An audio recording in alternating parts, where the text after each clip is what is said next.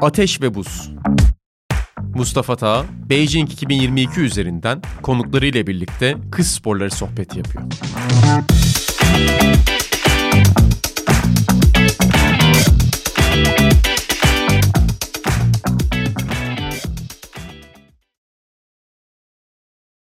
Sokrates'in Kış Sporluğu podcast'ta Ateş ve Buz'un yeni bölümüne hoş geldiniz. Geride kalan iki bölümde Beijing 2022'deki hikayeyi konuşmuştuk. Bu bölümde de Beijing 2022'nin ardından akılda kalan hikayeyi konuşmaya devam edeceğiz. Bu bölümümüzün konuğu Daniel Suyaoskaya. Suya hoş geldin. Hoş bulduk.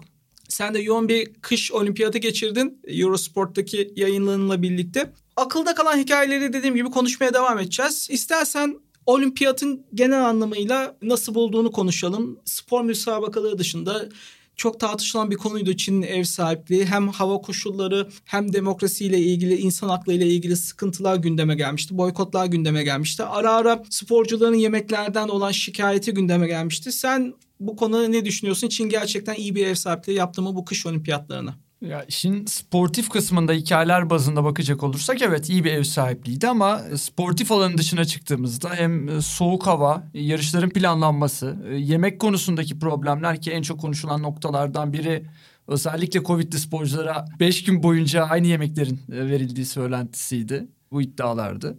Bunlar tabii ki biraz olimpiyatın tadını kaçırdı açıkçası. İnsan hakları konusunda Çin'in sicili ve yaşanan tartışmalar aslında beklendiği gibi sonuçlandı diyebiliriz. Süreç beklediğimiz gibi işledi. Onun dışında Covid-19 politikası ve uygulamalar çok fazla tartışıldı ki bu gönüllülerden sporculara kadar aslında çok yoğun bir şekilde hissedildi.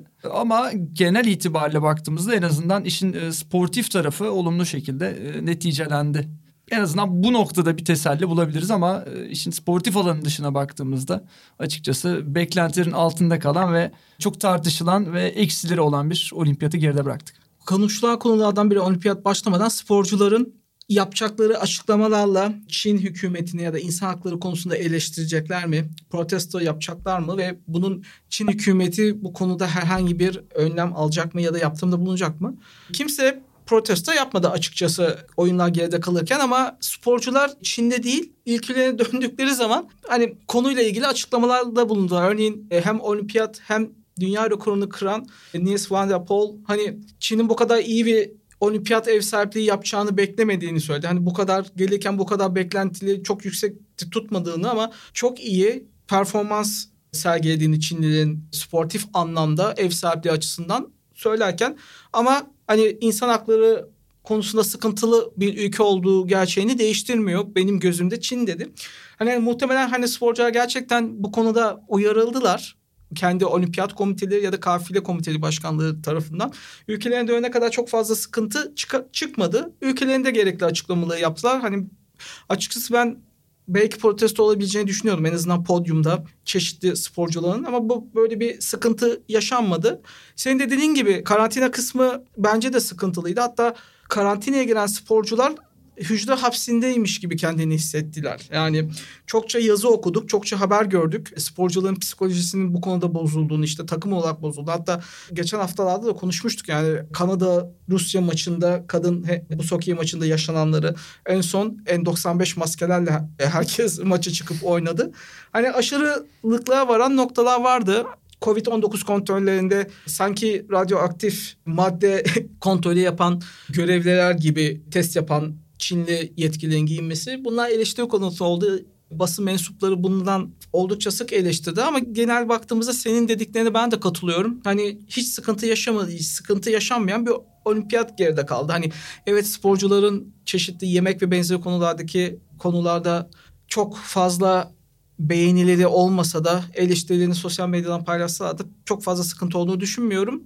Şimdi istersen buradaki hikayelere geçelim. Beijing 2020'de çok sayıda hikaye var. Biz hepsine değinmeyeceğiz. Belli başlı seçtiklerimiz var. Bunlar üzerinden konuşacağız ama tabii ki Türkiye'ye değinmeden, Türk sporcuların başına değinmeden başka hikayelere geçmeyi doğru bulmuyorum. O yüzden de senin de anlattığın kayaklı atlamada geniş tepede olmasa da normal tepede final gören neredeyse final turuna kalacak olan Fatih Arda İpçioğlu ile başlayalım.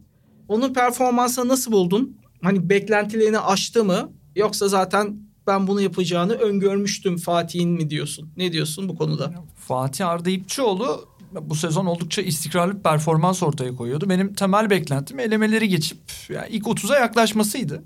Normal tepede de 35. sırada tamamladı ama şunu söylememiz gerekiyor. İlk 30'a kalamayan sporcular içinde yani final turu göremeyen sporcular içerisinde en iyi atlayışı yapan isimdi. Benim Fatih Arda İpçioğlu'ndan en büyük beklentim bu sezonki en iyi atlayışı burada yapıp yapamayacağı konusunda bir cevap almaktı ki ben yapabileceğini düşünüyordum. Bu konuda beni yanıltmadı.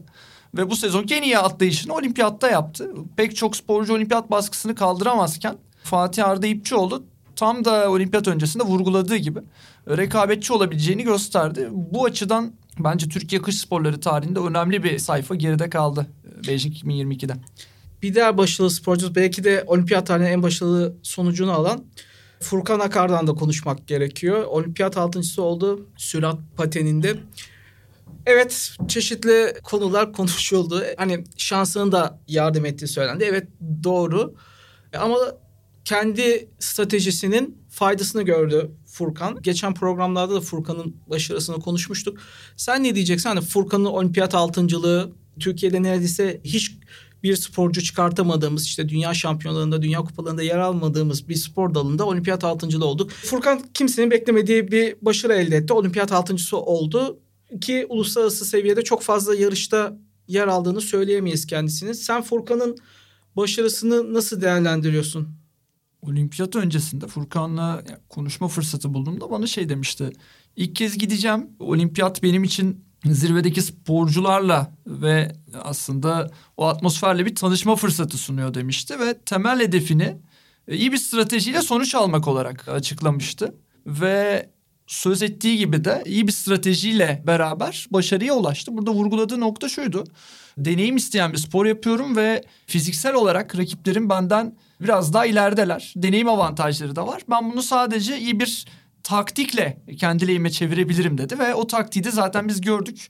O iyi taktik sayesinde olimpiyat altıncılığına kadar uzandı ve bence ilk olimpiyatta gelen altıncılık çok özel bir başarı ve Furkan'ın bundan sonraki süreçlerde de çok iddialı olabileceğini düşünüyorum ben ileriye dair projeksiyon yaptığımızda. Türk sporcularının da başarısını koştuk. Bence iyi bir olimpiyat geçirdik. Yani 2018 Pyeongchang'a baktığımızda hiç Türk sporcularla final görememiştik. Burada hem olimpiyat altıncılığı aldık hem Fatih Adayıpçıoğlu ile final gördük.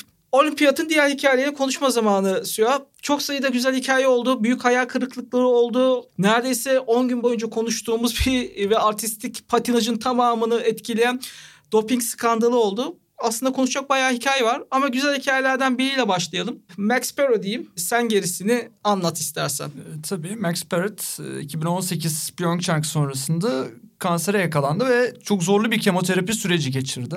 Ve 6 ay kemoterapi tedavisi gördü. O süreçte spordan uzaklaştı. Her şeyi bir kenara koydu ve olimpiyata hazırlanamadı ki sporcular için özellikle kış sporuyla ilgilenenler için antrenmanlara ara vermek aslında yaz sporları gibi değil. Yani siz antrenman ritminin dışına çıktığınızda toparlamanız çok çok güç. Max Parra bu geri dönüşü başardı ve röportajında söylediği bir şey vardı. Eğer siz sporda başarılı olursanız madalya kazanırsınız. Ben kanseri yendim ve hayatımı geri kazandım. Benim önceliğim buydu ama bunu madalyayla da süsledim dedi. Snowboard'da Slopestyle'da altın madalya kazandı Max ve bu yaşadığı kanser mücadelesi sonrasında gelen madalya çok anlamlıydı.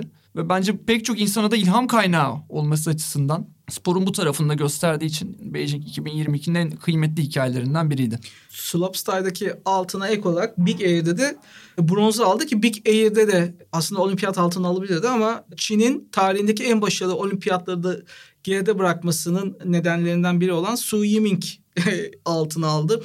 Ki slopestyle'da da gümüş madalyayı almıştı. Snowboard'da Çinler ilk kez madalya kazandılar. Bunu da 17 yaşında genç bir çocuk başardı. Onun ilginç bir hikayesi vardı. 10 yaşındayken 2015'te Çin Beijing 2022 ev sahipliği yapmaya hak kazanıyor. O sırada o ülkenin en önemli küçük aktörlerinden, çocuk aktörlerinden biri Çin ev sahipliği yapmaya kazandığı gün o da e, aktörlüğü bırakmaya karar veriyor ve artık tamamen snowboard'a odaklanmaya ve 7 yıl sonra olimpiyatta yer almaya hedefliyor ve bunu başarıyor. Bunu başarmakla kalmadı. Çin'e bir gümüş bir de altın madalya kazandırdı. Hani konuştuğumuz hani Çin'le ilgili konuşacağımız konu var elbette ki tarihin en başarılı kış olimpiyatını geride bıraktı. Ev sahibi büyük olması ki olması dolayısıyla ki Avrupa basınında çeşitli eleştiriler çıktı kendileri hakkında. Biraz fazla ileriye giden eleştiriler. Çin demişken, Su Yiming demişken Elin Gu'yu da istersen aradan çıkartalım. O da muhtemelen olimpiyatın en popüler figürü olarak geldi. Kendisi bir süper model. San Francisco doğumlu Amerikalı aslında. Daha sonra Çin vatandaşlığına geçip Çin adına yarışmaya karar veriyor ve çok tartışılan bir konu oldu.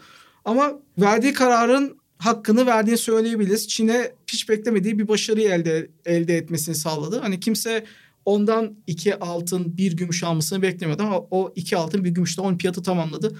Gu'nun performansıyla ilgili ne diyeceksin ve Çinli Çin'de doğmamış Çinli Çin asıllı sporcuların ülkeleri adına yarışmalığı hakkında ne diyeceksin ki okuduğum bir makalede bu olimpiyatta 30 sporcunun aslında hani Çin'de sadece aile bağı olduğunu, Çin'de doğmadığını, büyümemesine rağmen gelip Çin adına yarıştığı söyleniyordu. Ee, Elin Ju'nun örneği tam da e, aslında bu söylediğini karşılıyor. Elin Ju'nun bir tarafı e, Çinli, diğer tarafı ABD'li. E, zaten kendisine çok yoğun tepki gösterilmesinin sebeplerinden biri bu. Bu olimpiyatın politik tarafını da aslında bir yandan özetliyor atmosfer bağlamında. ABD tarafı onu bir yandan ötekileştiriyor. Onu Çinli olarak görüyor. Çin'de de ABD'li olarak gösteriliyordu şu ana kadar. O yüzden bu vatandaşlık tercihi ve yarışma tercihi konusunda ciddi bir baskı yaşadı. Onun verdiği cevap aslında çok doğru ve süreci özetleyen bir cevaptı. Ben ABD'de ABD'liyim, Çin Ak Cumhuriyeti'nde Çinliyim. İkisini de karşılıyorum ve spor yapmak istiyorum demişti.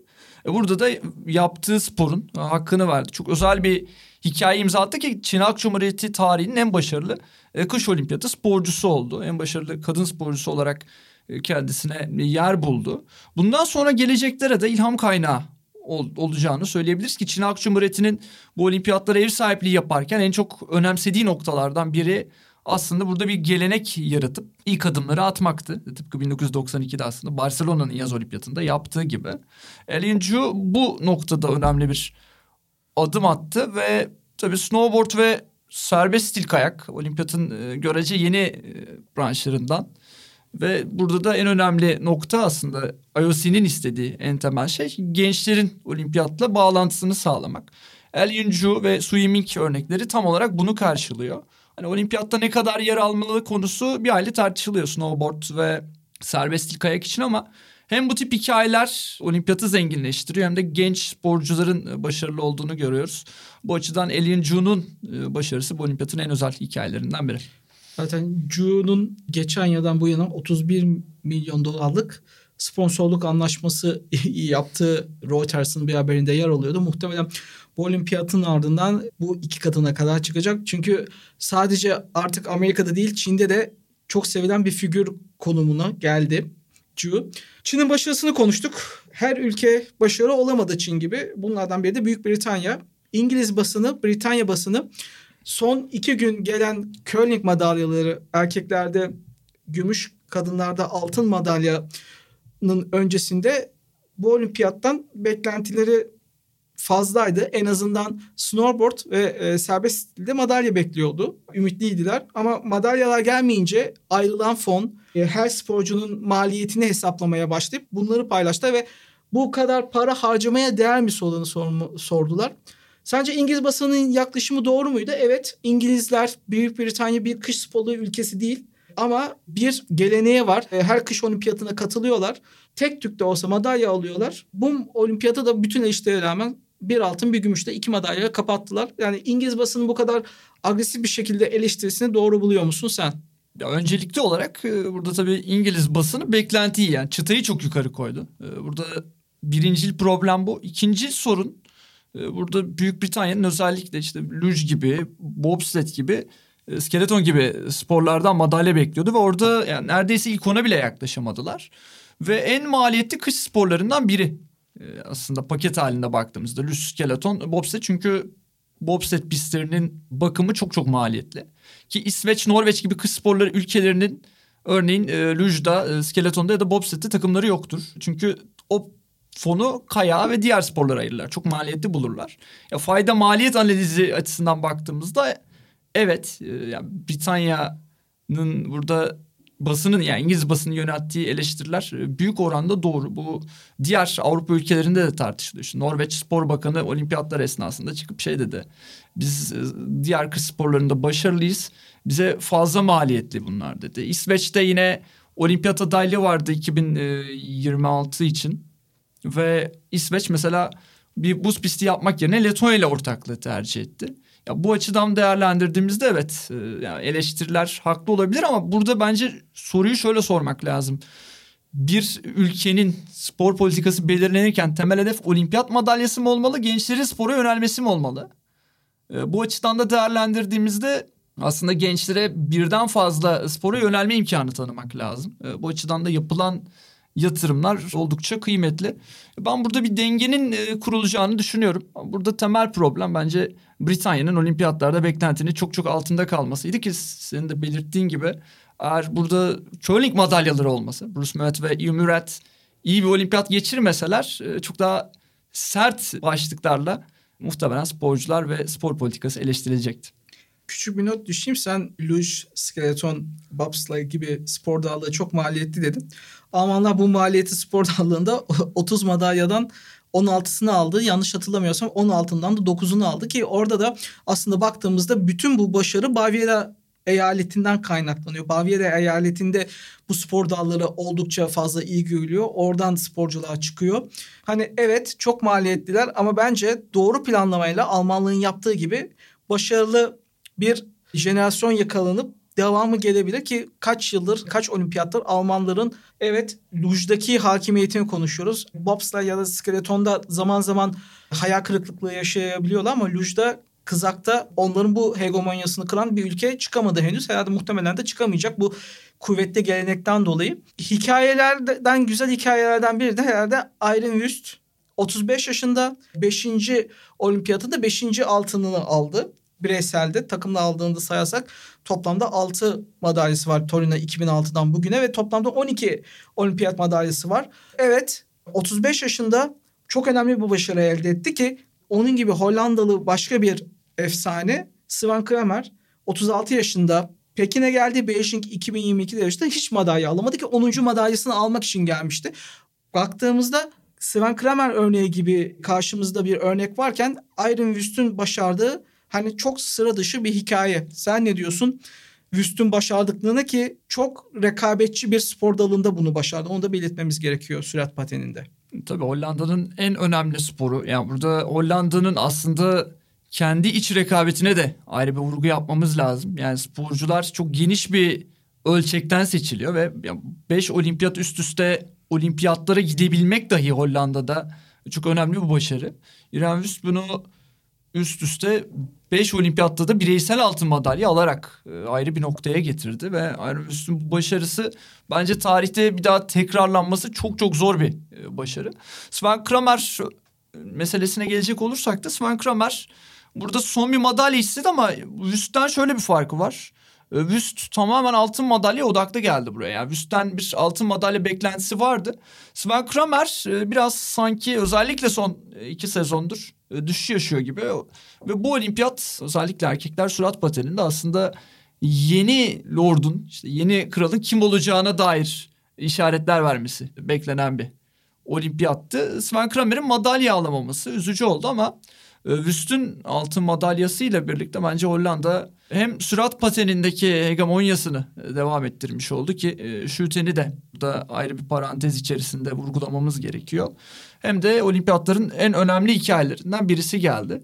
Bir olimpiyat daha olur mu acaba Büst için? Ben şu an onu düşünmeye başladım açıkçası. Bunu zorlar mı? Kendisini rekabetçi görürse bence bir olimpiyat daha zorlayabilir. Ama eğer madalyadan ya da altından uzaklaşacağını o seviyeye çıkamayacağını hissederse e, devam etmez ama ne olursa olsun olimpiyat tarihinin en özel sporcularından birini belki de son kez izledik. Olimpiyat tarihinin özel sporculuğu derken aslında özel bir sporcu olması beklenen en azından Amerikan medyası tarafından üzerinde böyle bir baskı kurulan bir ismi konuşalım. E, Michael Schifrin. E, Schifrin Beijing 2022'ye gelmeden önce işte bireyselde 5 altın, takımla da bir altın, toplam 6 altın alabilir mi?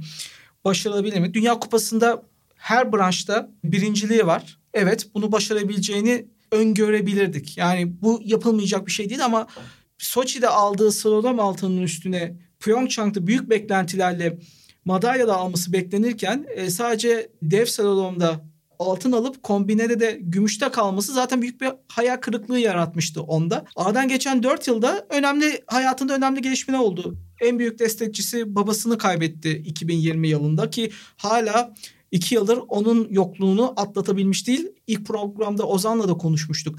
Babası her yarışmada, her müsabakada yanında olup ona destek veren, onun fotoğraflarını çeken biriydi ve büyük mental içten ona büyük bir rahatlık sağlıyordu. İki yıldır babası yok. Bunu aşmaya çalışıyor ki nispeten aştı.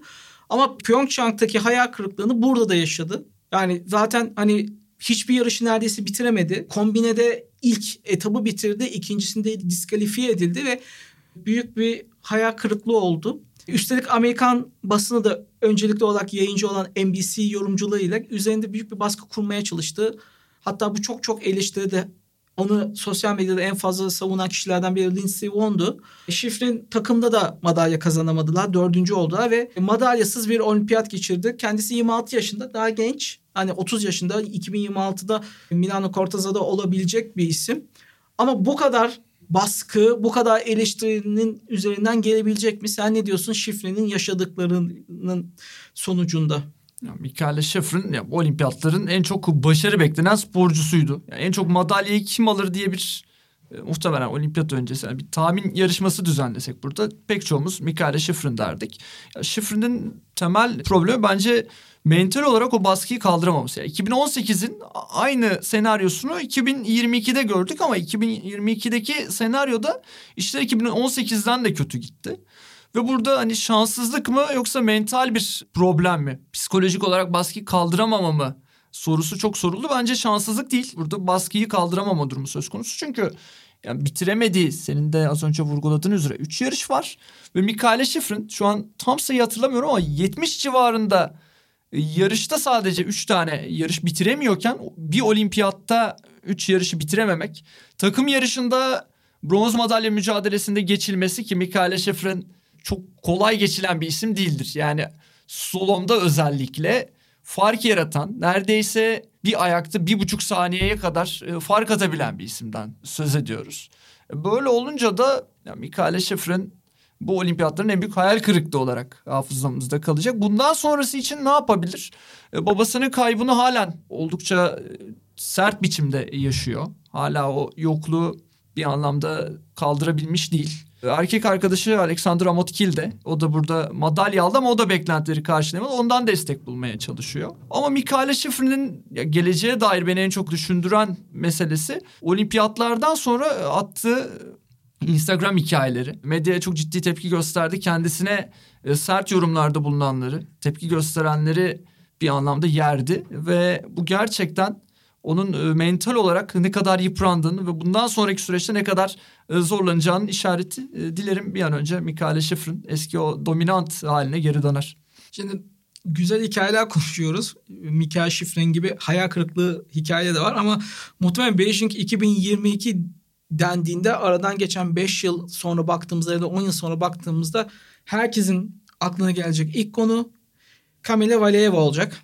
Bundan 15 gün önce Valieva ile ilgili konuşurken işte hani olimpiyatta başaracakları 15 yaşında olimpiyat şampiyonu olacağı işte e, kısa program ve serbest programda yapacağı hareketlerle artistik patinajın tane geçebileceği konuşulurken geride kalan 10 gün boyunca ki şu anda da hala konuşuluyor takım müsabakalarında Rusya'nın altın madalyasını kazanmasının ardından seremoni yapılı niye yapılmıyor konusu açıldığında ilk önce ismi telaffuz edilmedi ardındansa kendisinin doping yaptığı konuşuldu ve bu husus aslında kadınlar müsabakalığına da yansıdı. Hani kısa programı birinci sırada tamamladı ama serbest programda çok kötüydü.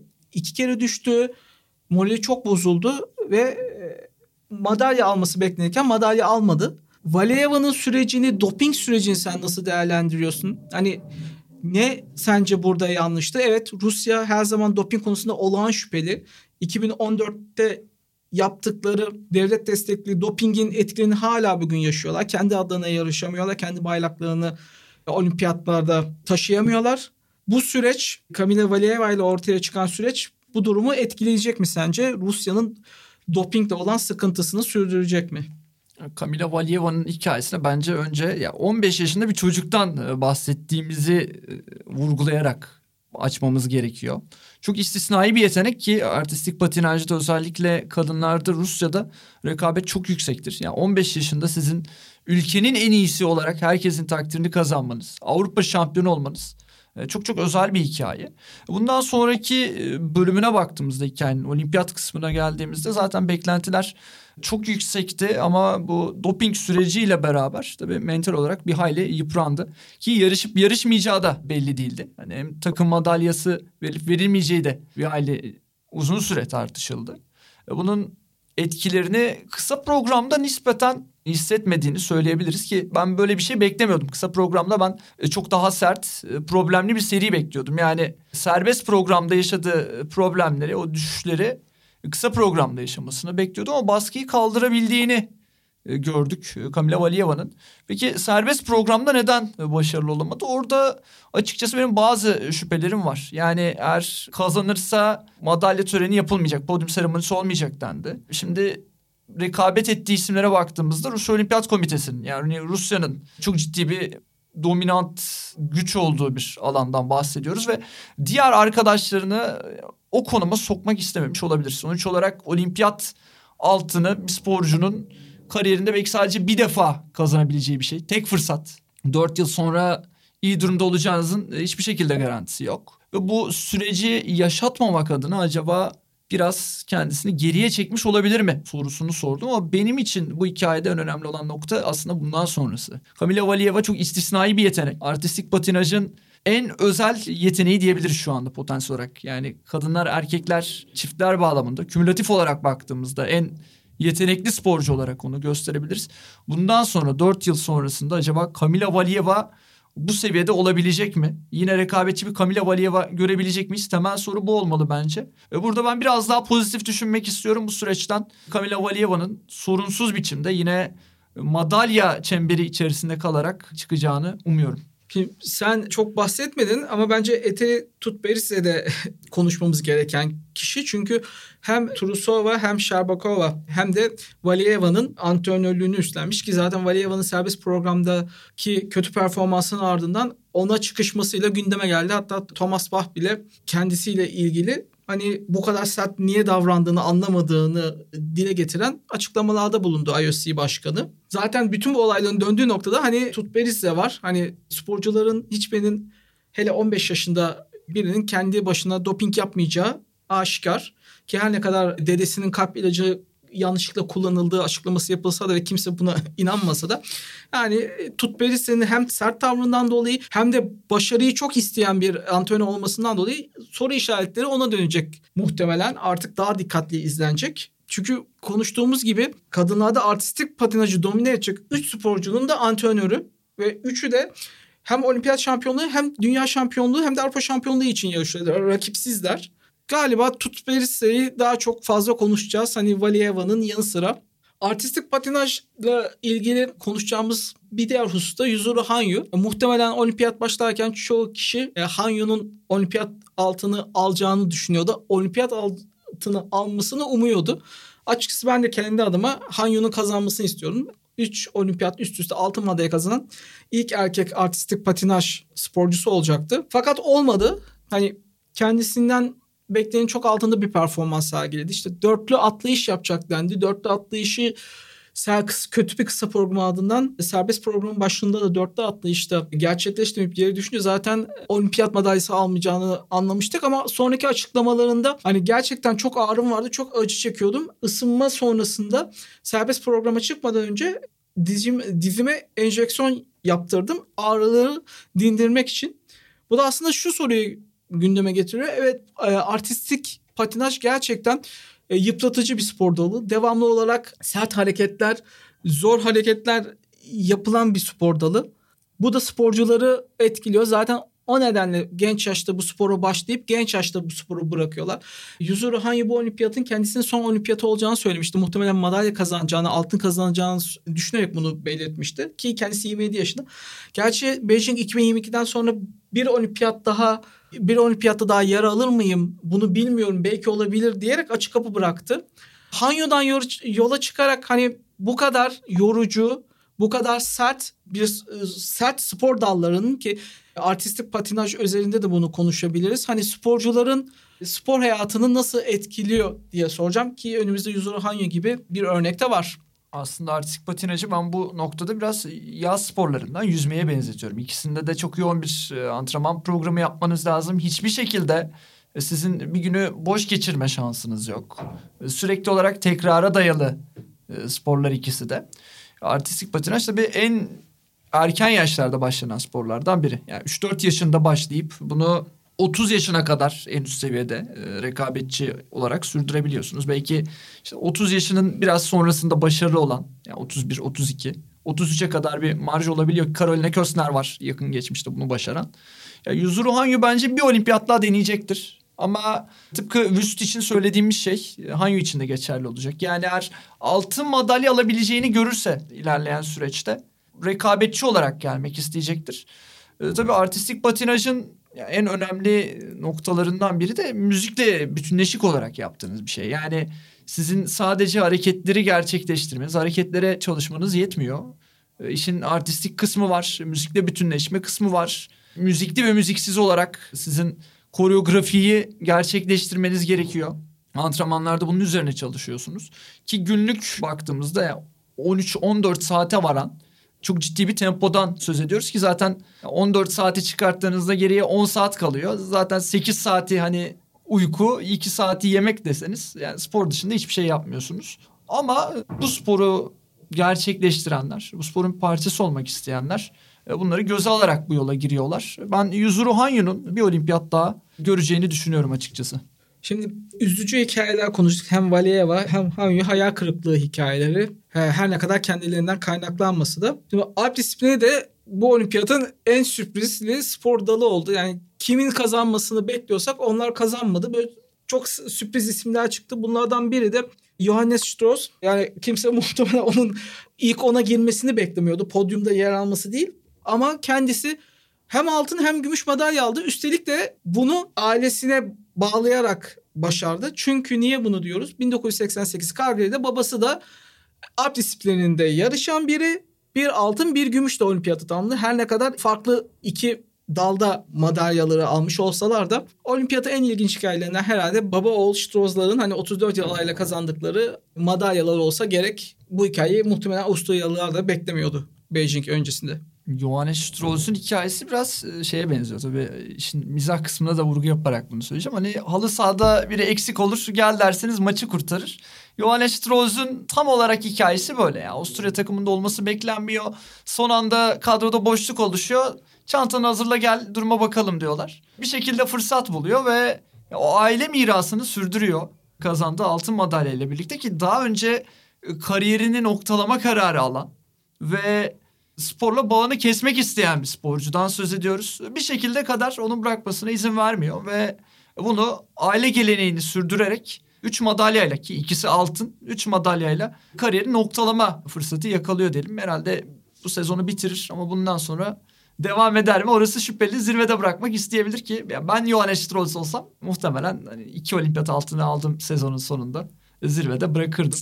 Avusturya aslında biraz İsviçre'nin gölgesinde kaldı Alp disiplininde ama iki özel hikaye imza attılar bu bağlamda baktığımızda. Biri Johannes Strauss Alp disiplininde. Diğeri Manuel Fettner kayaklı atlamada. Ona da bir vurgu yapmak isterim. Kayaklı atlamaya çok emek verdik. Manuel Fettner 36 yaşında ve kariyerinin son olimpiyatında daha önce hiç büyük şampiyonalarda bireysel madalyası olmayan bir isim. Kariyerini noktaladığını açıklamıştı. Geçtiğimiz sezon sonrasında ben yapamıyorum geri dönmek istiyorum dedi. Bir aylık bir emeklilikten sonra geri döndü ve burada olimpiyatlarda madalya çıkarttı ve kariyerin ilk e, bireysel madalyasını aldı kayaklı atlamada gümüş olarak. Avusturya'nın böyle iki özel hikayesi var emeklilikten dönüp madalya alan sporcular bağlamında. Aslında senin dediğin gibi İsviçre'nin de alp disiplininde tarihin en başarılı performansını sergilemesi kimsenin beklemediği madalyaları aldığını da belirtmemiz gerekiyor. Beijing 2022'de çok sayıda hikaye oldu. Biz sadece sınırlı sayıda olanı konuşma şansına sahibiz. Yoksa saatler süren bir podcast yapmış oluruz. Süha çok teşekkür ederim konuğumuz olduğun için. 3 bölümlük podcast serimizin sonuna geldik. Beijing 2022 boyunca kış olimpiyatlarındaki hikayeleri konuştuk konuklarımızla. Umarım siz de bizim gibi keyif almışsınızdır bu sohbetlerden. Bizi dinlediğiniz için çok teşekkür ederim.